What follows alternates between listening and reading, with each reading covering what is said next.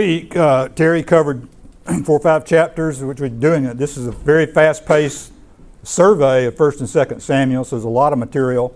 You obviously can't cover every single thing in the depth you'd like to, but uh, David he covered an incident with David where he and his men ate the consecrated bread from the tabernacle. Uh, Ahimelech, the priest, gives it to them. It's the bread that had been left over from the day's worship and, and around the tabernacle. It would have been thrown out anyway. But uh, again, they were prohibited technically by the law of doing it. So in that case, uh, it seems like the practical overcomes the legal. Uh, in the New Testament, Jesus calls that very incident to attention when he uh, talks in Matthew, uh, Mark, excuse me, Mark chapter 2, 23 through 28 as he says uh, that he and his disciples were walking through some grain fields, and the disciples start breaking off the heads of grain and eating it. And the Pharisees complain that they're breaking the law. And Jesus relates back to this very incident and says, Well, didn't David eat the, the bread? Uh, he broke the law by eating it, but he says here, in summarizing, he says, The Sabbath was made to meet the needs of the people, and not people the requirements of the Sabbath. So the man, the Son of Man is Lord even over the Sabbath. Remember in Exodus chapter 20, part of the Ten Commandments says, Remember the Sabbath to keep it holy. And it goes on to explain why. And Why was that? In Exodus 20. What was the reason for keeping the Sabbath? Now you've got to remember back to your early Sunday school days. Come on. It says in, in Exodus 20 that, that, that God rested, and so you, you need to remember God and the fact of His greatness, and that He created the whole world in six days, and on the seventh day He rested. Now, interestingly, in Deuteronomy chapter 5, verses 12 through 15, in Deuteronomy, it's easy for me to say, Deuteronomy is a one volume retelling of all the law that's occurred in Genesis, Exodus, Leviticus, and Numbers. So, Deuteronomy, if you don't want to read four books, you can read Deuteronomy and get almost everything that's in those other four books in one book. And I was always a Cliff Notes kind of guy. don't waste effort if you don't need to, right? Right, Will? Haven't I, isn't that one of the things I've always taught the grandchildren? don't don't make it hard on yourself, right? So t- just but in Deuteronomy chapter five, uh, verses uh, twelve through fifteen, it talks about keeping the Sabbath, and it gives a different reason for keeping the Sabbath. And what was that reason?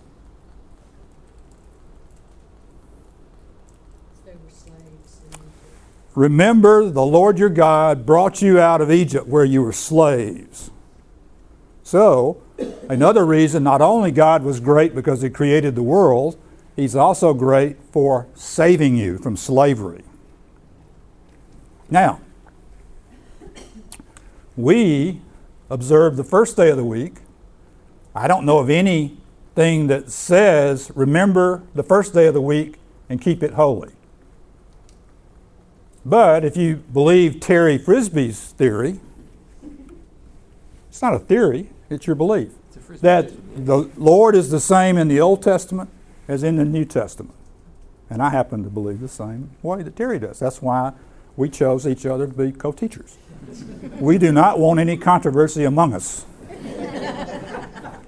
we only have a quarter, so there's no use being con- controversial among each other. But if, if you think the Lord is the same, and this idea of Sabbath or rest is something God uh, gave the Israelites. What do you think about today? Now, we've periodically had some sermons on this because the first day of the week is just like any other day. When I was growing up, uh, there was things called the blue laws in Alabama. Uh, most businesses could not open by law, not just liquor stores, any stores. Uh, little uh, gas stations, Drug stores would typically open in the afternoon after church. Uh, so you could go to the pharmacy, you could get gas. A little uh, wayside, what would you call what you would call now 7-Elevens might be open, but that was about it. What do you think about us? But as you think about the first, there is a principle here, I think, uh, not only of rest. Remember, in this culture, you were busy with physical, hard labor just to survive. I think about my grandfather, Dean. I didn't know my grandfather Todd. He died when I was about six or seven. I just, I don't, I, I just, I faintly remember being, when he died, being in the house. A lot of people, it was cold in December. The house was just almost smothering, you know, these country houses with a wood stove and fireplaces. But I don't remember much about my grandfather Todd. But I do remember grandfather Dean farming 80 acres with a mule, no mechanized equipment at all he gets up at sunrise, he milks the cows, he feeds the mules, he does he comes back and eats breakfast, he goes to the fields, he comes back at lunch, he eats, he takes a nap, he goes back to the fields, he comes back to the barn, he milks again, does his chores, and he goes to bed. And you did that every day because that was the way you survived. Now, today, I mean, I, I worked hard and stressful 10, 12 hours a day most of the time, five days a week, and most of the time a half a day on Saturday at least. But the idea on Sunday, I remember when I was given the responsibility of, of uh, scheduling all the people in our office, and it was back in those early days when I was uh, with the CPA firm, when you worked seven days a week starting in January through April 15th. And finally, I talked to the managing partner. I said, What if we said, let's work harder Monday through Saturday and let's take Sunday off? And he sat there and said, Well, we've always worked Sundays during tax season. I said, But what if? What if if we could produce the number of billable hours you're looking for in six days and take Sunday off? He said, Let's give it a try because I, I, number one, I didn't want to miss church back in my legalistic days, for, maybe for the wrong reason. But the idea of Sabbath, resting, focusing on something else, uh, is a very, very needful, I think, and can be very healing. And it is a time that we remember what God's done for us. Uh, I didn't come up with this, Will. You missed it. There's a character named Doeg and he came up with Snoop Doeg. So I knew you'd look. So I knew I put that in there this morning because I knew you would look. But it's really Terry Frisbee. I didn't. It's not original with me. But this guy Snoop Doeg, he's up here. He observes what David does, eating the bread. So later on, he betrays Saul to. I mean, uh, uh, betrays David to Saul, and uh, re- becomes the real villain as he kills all the priests at Saul's command. I just threw this in value of comparative reading. How many of you are still reading the same version of the Bible that you got at graduation back in high school? Well, good. Or at least you're not admitting it. I don't see any hand. But uh, in 21 7, it says, Doeg, the Edomite, was detained by the Lord. Several versions use the word detained by. Now, what does that mean? Well, I had no clue. You keep reading, if you look at different versions, finally one said he was there for a purification ceremony. Another one says he was there to fulfill a religious vow. And so that just brought to my mind a reminder put a little spice in your life. Read a new version. You know, if you can get, there's a free version of the Holy Bible app on your iPhone that has 20 or 30 different versions of the Bible. You can easily flip over and see what, if you, if you get to a verse that you're hung up on and say, what does that mean? Well, maybe one of the new modern language versions will help you figure what it does mean. Doeg is an Edomite. We've talked about family relations. And in the Bible, family relations get off to a tough start so often uh, between Jacob and Esau. Well, guess what? Doeg, Edomite, Edomites are, uh, are relatives of who? Esau. Esau. So even though Esau and Jacob theoretically reconciled, the results of their estrangement carry over. Sometimes the, the relatives don't always get the message that reconciliation has occurred. So, Saul continues to try to kill David. Uh, David has several opportunities to kill Saul. He doesn't, he spares him because David says, I refuse to kill God's anointed. And so from chapter 15, where David is anointed as the future king, and Saul proclaims, I mean, excuse me, Samuel proclaims to Saul that your kingdom has been taken away, a new person has been anointed. It takes about 15 years for all that to unfold. And you keep reading, thinking, when is the climax between David and Saul going to occur? Well, as we're going to study today, it, it never does. The climax between those two, a climax occurs, but David doesn't have to kill him. All right, today we're going to look at David and his men taking refuge in Philistia, uh, Saul and the medium. Why is it a medium instead of a well done? I don't know. Answer. David rejected by the Philistine command. Now, Will, you, the grandchildren sometimes laugh at my stuff like that, right? I laugh. Yeah, thank you, Will. It's obligatory. David is rejected by the Philistine commanders. David takes vengeance. And finally, we are going to have the climax. Okay. Okay, chapter 27. You have a, just an introduction to uh, uh, David getting away from Saul. You know, desperate times sometimes call for desperate measures, old saying. So David says, Well, Saul keeps killing, uh, trying to kill me.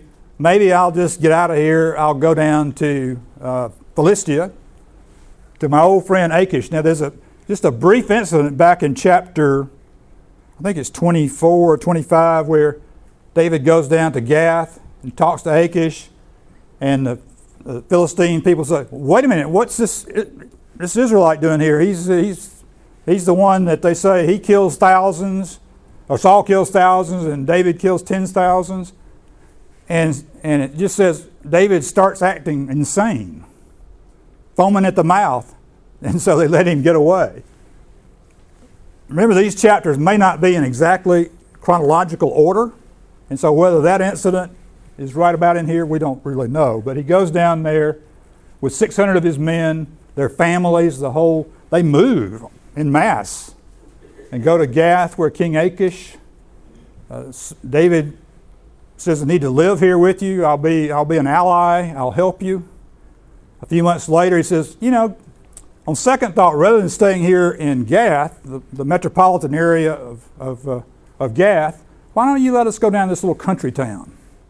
Get out of your hair. We'll just be down here out of the way, but we'll be your ally. And he talks Achish into doing that. He's given the town of Ziklag. Ziklag. I wonder if this would be like kind of like Murfreesboro or, or uh, who knows. But he goes to Ziklag, and David and his men start conducting raids on the. It says the the uh, Geshurites, the Gerzites, and the Amalekites. Now, we've been introduced to the Amalekites already. That, that was the reason for Saul's downfall. But these are traditional enemies of Judah. And he starts raiding them. He, it says he takes no prisoners, he kills everybody, brings back the plunder. And then when Achish, good old Achish, says, Where have you been? What have you been doing? He tells them something different, doesn't he? He says, Oh, I've been raiding southern Judah, maybe the Kenites. And so uh, Achish thinks one thing when actually David's doing something quite else. So Achish believes David is devoted to him when in fact David is not. He's, he's, he's helping Judah in actuality. Hilton, this is just a little bit off the thing, but all the men David had with him were underdogs. They were marginalized people who were not wanting anywhere nothing. Everybody hear that? The people with David were underdogs to fit in with today's sermon, marginalized. So he took, he took people who were not loyal to Saul, but who were willing to take a chance and go with David. Okay? Okay. Okay, I think that's all we want to say about that. Okay, chapter 28.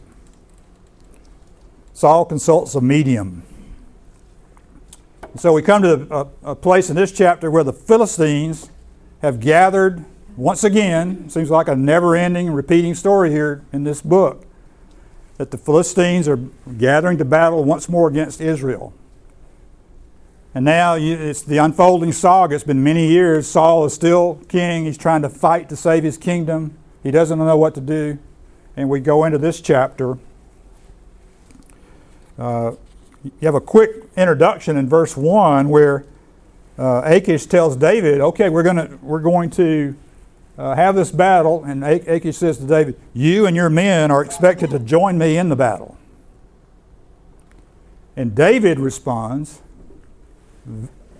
now I ran the spell check last night and fixed that. Apparently, when I ran it, I didn't save my work. That's right. Well, it's terrible, isn't it? Very well. Now you, owe you, owl, you, owl, you, will see for yourself what we can do. Okay. So then, it leaves us. It leaves that scene got the beginning of the battle, and we go back, flashback over to Saul. And so he sees the gathering of the Philistines, and panic sets in. He seeks advice from God, but he doesn't get it.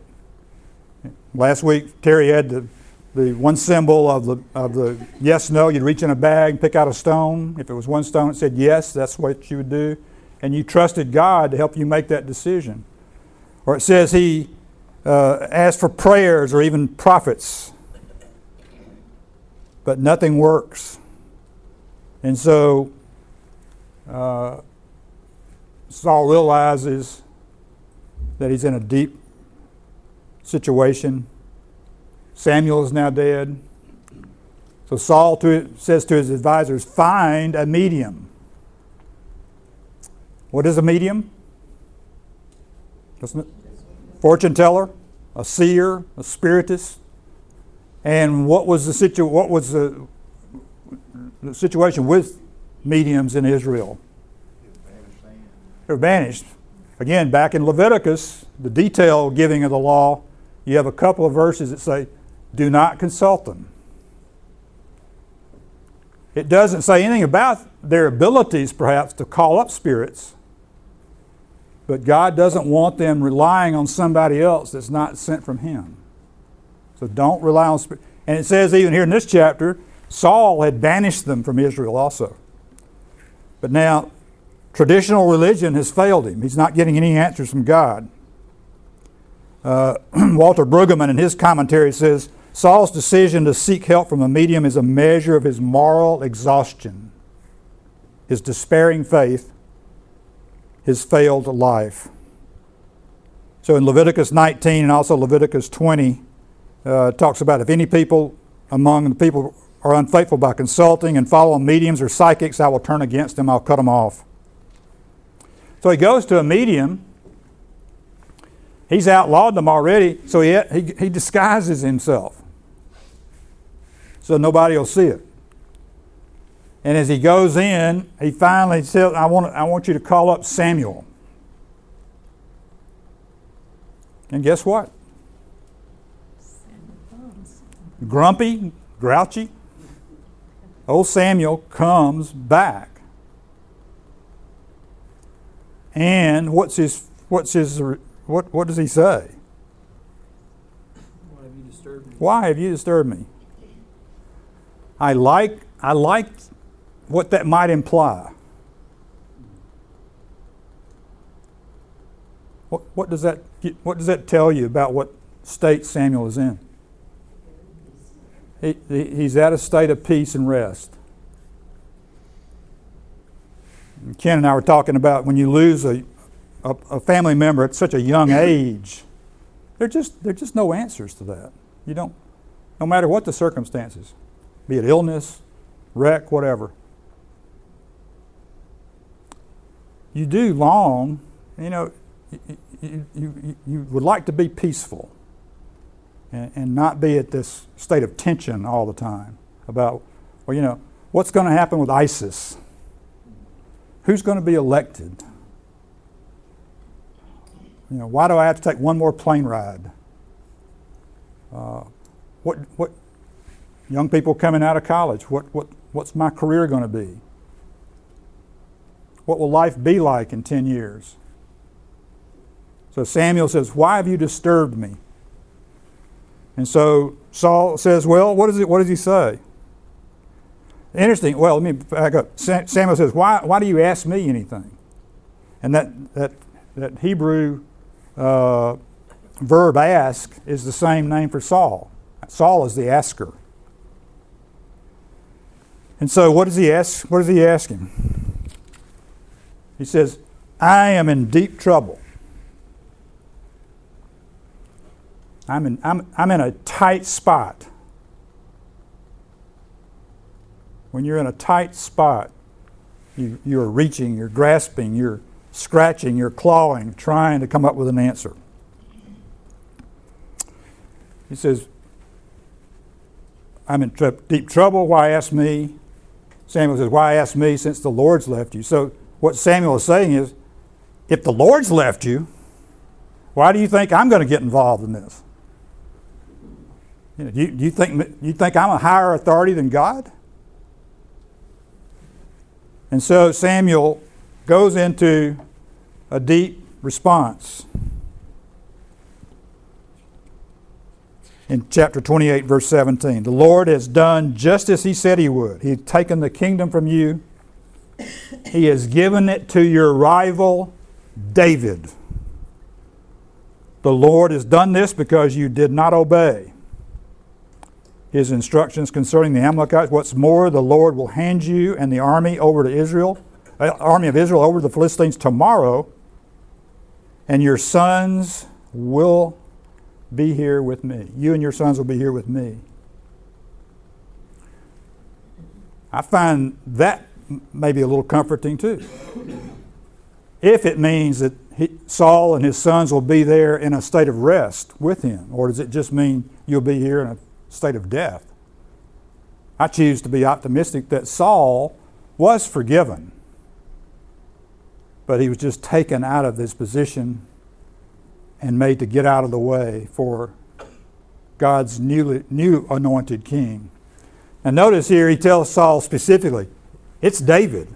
Back in chapter 15, it just says, it's been given to somebody else. Your kingdom's been given away and somebody's been anointed. It's not you. But here he says specifically, it's David. Hilton, this is such a curious piece of literature because he, see, he he's so desperate. He's trying to hear an answer from the Lord. He can't get one by the conventional means he's chosen. He disguises himself and goes to seek a medium to hear from a trusted advisor he's trusted the past a word from the Lord. It's you know, it's a commentary on God's narrative coming through all those unusual circumstances. You know that, Mhm. that God would come through a medium, right? Mhm. It's I don't know that I have a philosophy or perspective on what that means, but it's just so unusual. Well, it, it is. I, I think, you know, even in times when you, um, sometimes you, you go through periods in your own life when you don't feel as spiritual as you do in other times. And I think it's comforting to be around people who are spiritual when you're struggling. And so he's, he's reaching it because Samuel was the person who picked him out when he's out plowing anyway. He's, he's the one. So I think it's kind of natural for him to go back to Samuel because he, you know, it's kind of like General Patton in that movie. Find me a chaplain. Write me a prayer for good weather so I can get over here and save the, the, the, the uh, at Bastogne. And the next day when it clears up, he says, Get me that chaplain because he stands in good with the Lord. I want to decorate him. if somebody has shown the ability to talk to God, I want to be around them if, if, if I'm not getting through. So, Samuel's stark assessment. You're, by tomorrow, you are going to be here with me. And then you have the pitiful scene. I mean, it's pitiful. Saul prostrate on the ground, he's exhausted. Physically, he hasn't eaten all day. Mentally, spiritually, he is laid out on the ground. The medium, his, his advisors all try to get him up. She offers to cook a meal, which she finally does. They get him up off the ground, sit him up, he eats, and he goes away. So he has, tomorrow is it. You only have a few hours. So the final showdown's coming, but it's not between Saul and David, it's between Saul and the Philistines. Okay, so we had the brief introduction in chapter 28 uh, where Achish says, The battle's coming. David, you're expected to fight with us. So there, now, David and his 600 men are marching at the rear of Achish and his group. And suddenly, the other Philistine commanders look around and say, Wait a second, wait a second. What are these Hebrews doing here? And if you were a Philistine commander other than Achish, and you look around and see David and his men behind you, what might you think? Hmm, this is not this is not good. We're going to have the enemy in front of us. We're going to have the enemy behind us. I don't think that's a good idea. So they say, what now? What about the word Hebrews? Suddenly, didn't say Israelites. What about the word Hebrews? What are these Hebrews doing here?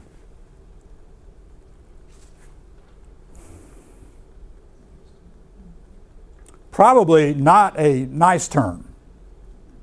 It's what the Egyptians used for the, when they were slaves. They were probably derogatory, meant to be derogatory. You know, some say that, that Christians was a, not, not a good term when it was first started being used. Those Christians. So, but anyway, okay. So what are they doing here? Achish answers with nothing but, pro- wait a sec, he's been my loyal subject. Well, Achish, if you really knew what David had been doing, you wouldn't be saying this. But he, he uh, the commanders have a different assessment, and finally Achish gets David aside and says, look, if it were up to me, you could come and fight. I, I really want you to. I would make you my bodyguard for life. But to satisfy all these other guys, you and your men better get up in the morning and leave before daylight and get out of here. And so that's what happens. And so his men, David, head back to Ziklag, chapter 30. Man, they've been gone three or four days. Lots happened back home while they've been gone. Chapter 30 says they get back home, there's nothing but burning, smoldering em- embers, nothing left. All their wives, their children, their, their animals, everything's gone. Interestingly, in chapter 30, verse 6 says, David is greatly distressed, just like the same term that Saul used about being greatly distressed. He's in a tight spot. And why would that be? Suddenly, all of his loyal subjects say, Wait a second, David, you've gotten us, we've lost our wives, our children, our animals. Uh, maybe it's time for us to get a new leader. Why don't we just stone you? Take you out. And so uh, it's a very tight strike. But David, uh, they're upset. David does something that he does quite often and does quite well. When he's in a tight situation, he does ask God. And usually, David's quite different than Saul. Back, in, back when Saul was told to kill all the Amalekites, Samuel says, You did not listen because you didn't do exactly what God said. You did not listen. Here, Samuel, once again, when he asks God, he does listen, doesn't he? He asks Abiathar to bring the ephod. He asks God, should we go after the Amalekites? God says, yes.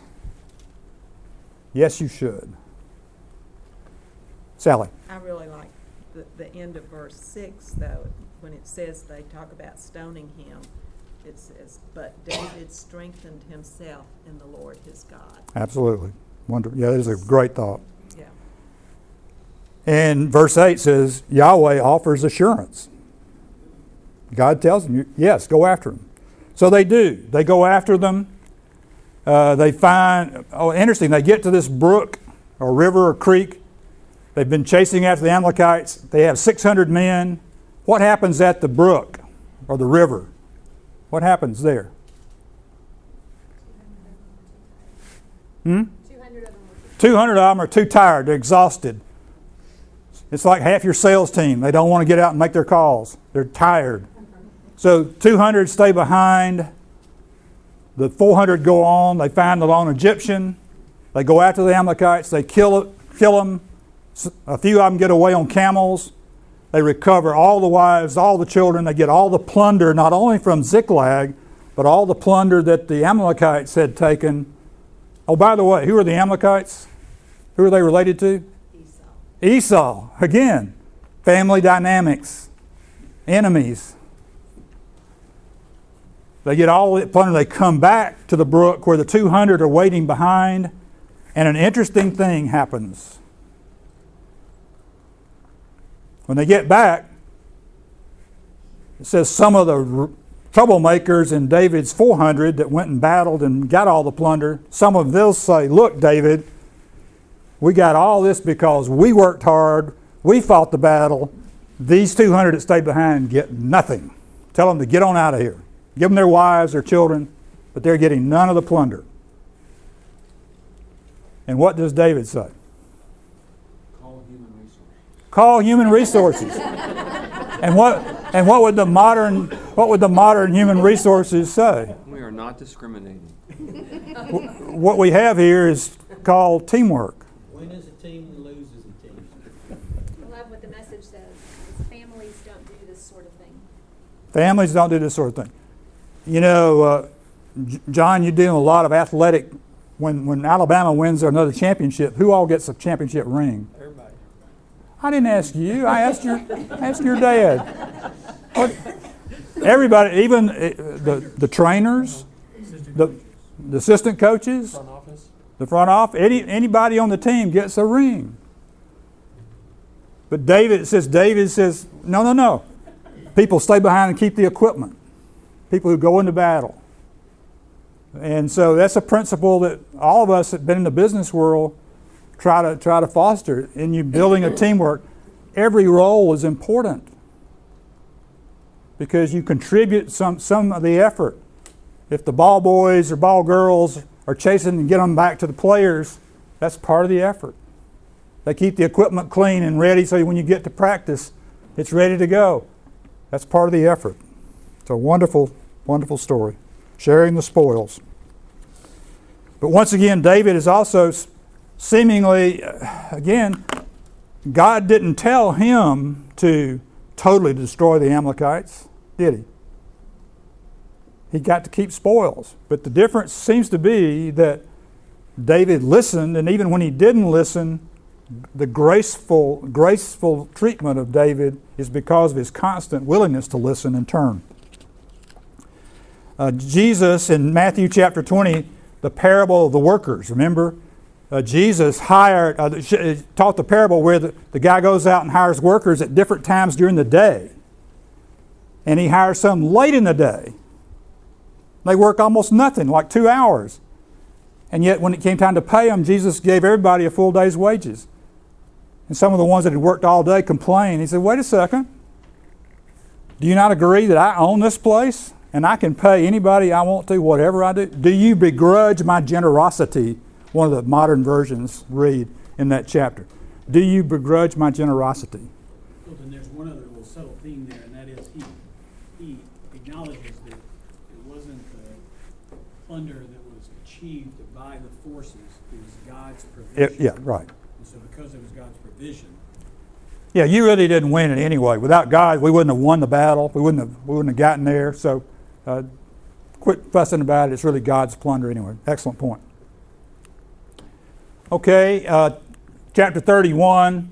is only 13 verses. It's, it's really a tragic end. Not a lot of details about the battle. It just says it was fierce. Saul's sons are killed. He's mortally wounded by the Philistine archers. He's lying there in agony. He does not want to be humiliated by the Philistines. He begs his armor bearer to kill him. His armor bearer is frightened he will not. And so Saul falls on his own sword. The Philistines come, start looking around the dead. They realize they've, here's the king and the sons. They cut off the heads. They take the bodies and nail them to the wall of the city. And heroically, heroically, the, uh, it says the Jabesh Gilead warriors from Israel traveled during the night, a clandestine raid, and took down the bodies, brought them back, burned the bodies, and buried the bones under a, what was it, what kind of tree was it? Tamarisk tree. And so uh, they didn't leave the bodies to be there humiliated, but retrieved them and gave them a de- decent burial. So, chapter 31 ends 1 Samuel. We're, we're seven weeks into this study. Next week, 2 Samuel, and everything, all the spotlight is on David, both his good points, his blemishes, and the continuing drama within uh, Israel. And of course, when he's anointed king, it's not very smooth sailing, as Terry will talk to us about next week. Uh, but uh, anyway, these were interesting chapters. I hope you enjoyed reading them. Uh, next week is um, 2 Samuel chapters 1 through 4. Read them a couple of times this week and ponder on some of the things that might seem unusual or interesting to you. If you haven't read them for years, it'll be a, an interesting uh, time for you, I hope. Thanks a lot.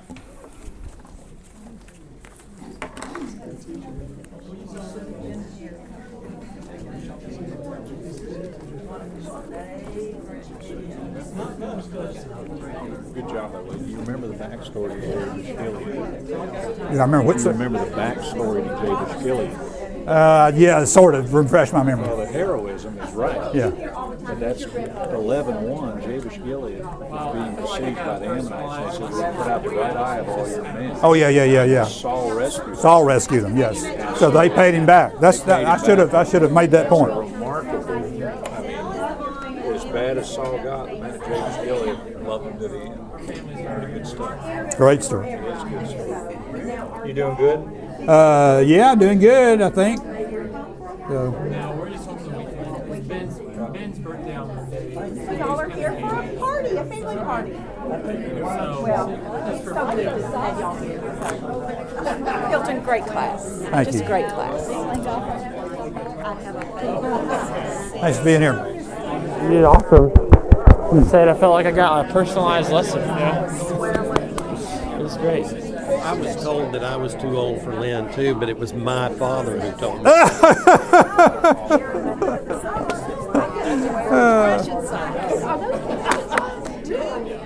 We'll text you as we're leaving. Okay. John has to go to the airport now. Okay. But the rest of us will. All right. Text you. Safe travel.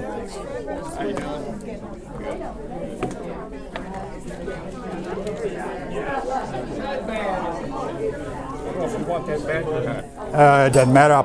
It can be thrown away. Just leave it there? Yeah. You might not be able to. I added a couple.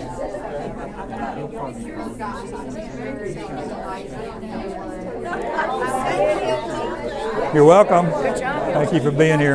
Appreciate you. We're thinking about y'all a lot these days. Thank you.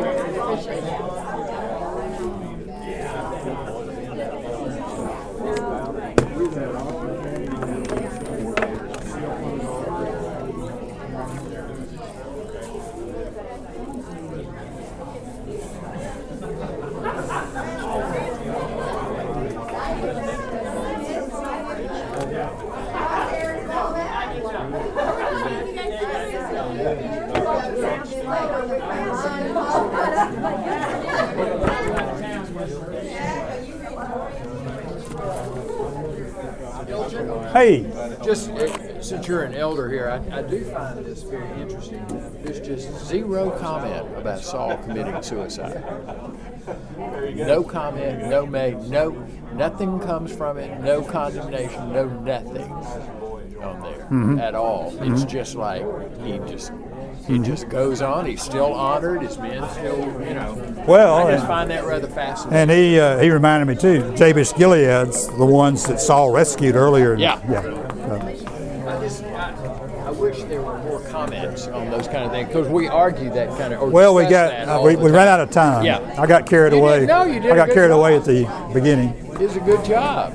It was a good job. And there's so much in these. You know, the chapters